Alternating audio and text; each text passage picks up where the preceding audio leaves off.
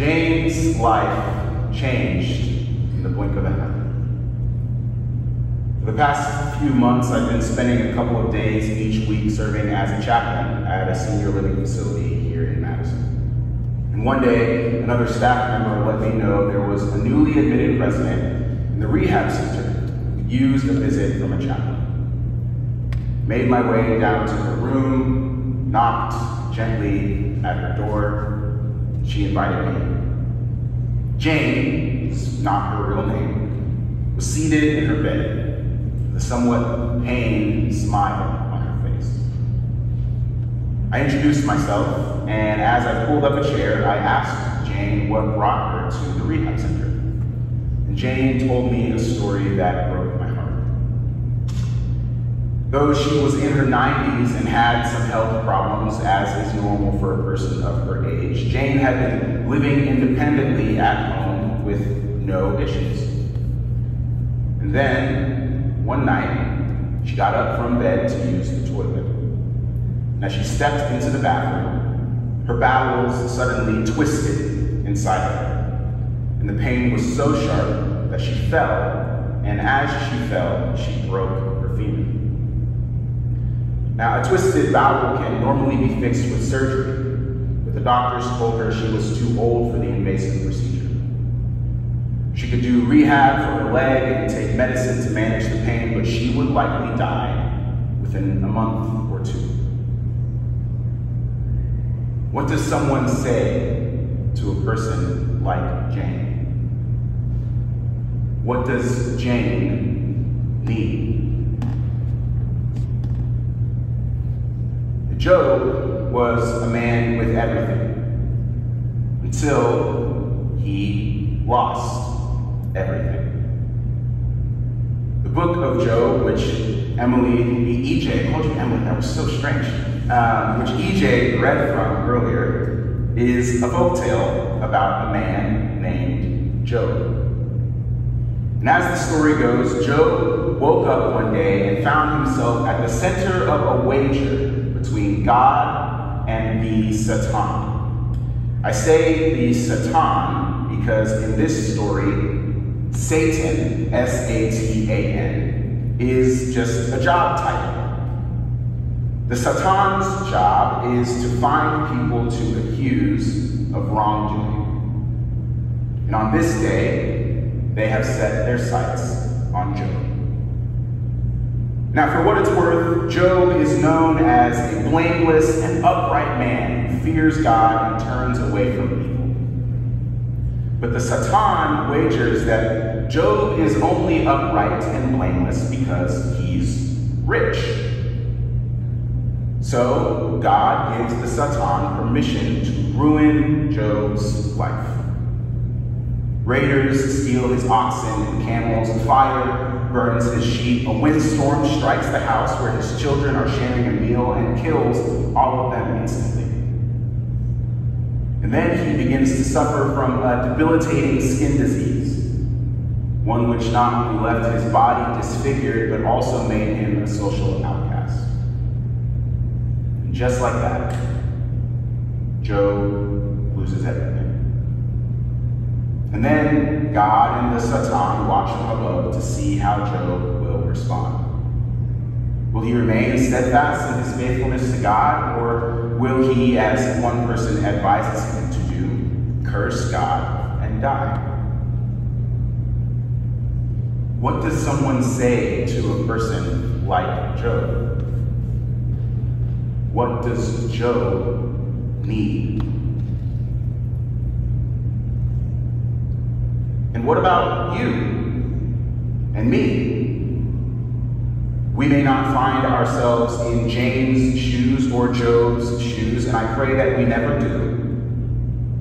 But each of us still knows what it means to be in the midst of something that feels like it is beyond our capacity to manage.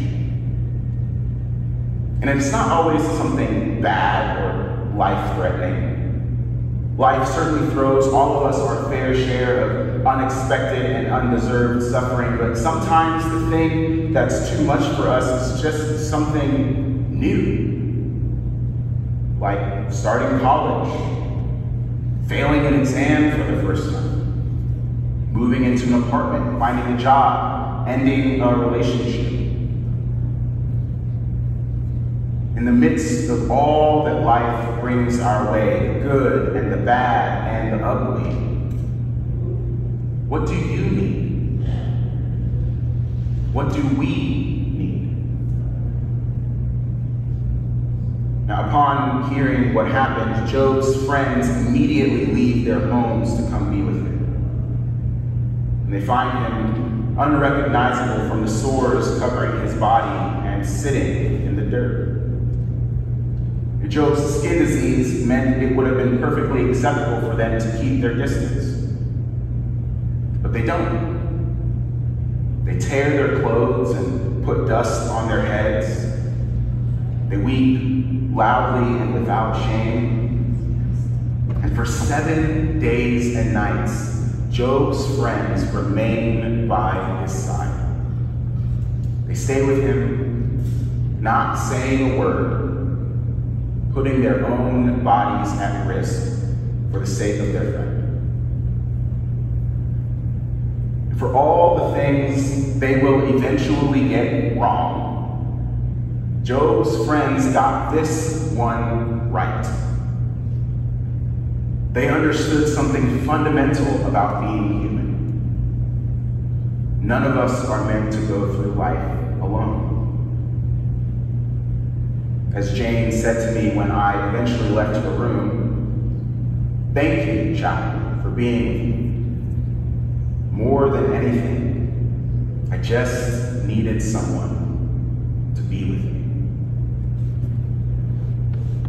So the question remains, what do we need? It seems to me that no matter where or when or why we ask that question, one answer will always be true. We need friends. We need people who will sit at a table and feast with us in the good times and then sit in the dirt with us in the bad. Clothes torn and tears staining their cheeks.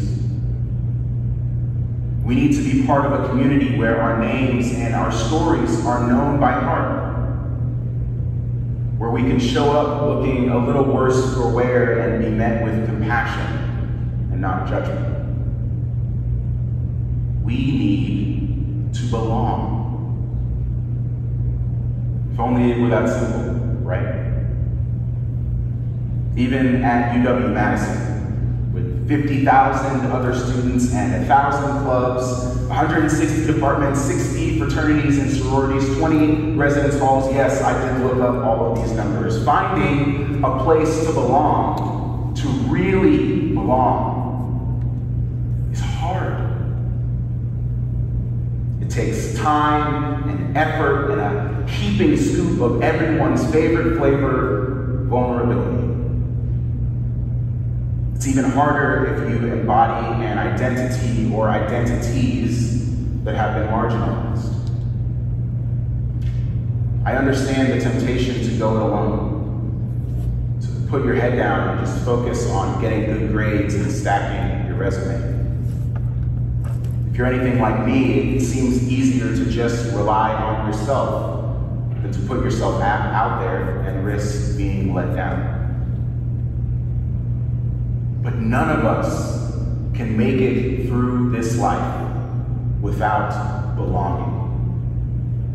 Not even Jesus could do it. Now, don't get me wrong, Jesus loved to be alone. Throughout the Gospels, we see Jesus constantly going off by himself to pray, and I have a sneaking suspicion that he probably used prayer as an excuse sometimes to just hide from crowds that he couldn't handle. But even though Jesus loved to be alone, the very first thing Jesus did when he started his ministry was call people to join him. For years, he insisted on spending time in people's homes, eating and drinking and talking for hours on end. And even when he knew he was about to be betrayed and executed, a time when he could have withdrawn into himself. He begged his disciples to stay awake with him, to sit with him, bear his burden of grief and despair.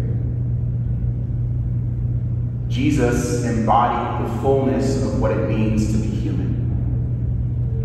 And he did so by embedding himself in a web of relationships that could sustain him in the good times and the bad.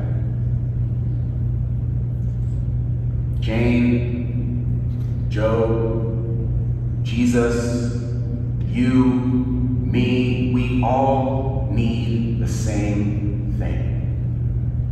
to belong. And at Pres House, we are trying to make it easy for you to find it. We start with practices like responding. In a few moments, you'll be invited to respond to the sermon by answering the question, What do you need? Naming our needs is a deeply vulnerable practice. And so we do that practice together in community so that we can support one another in our vulnerability.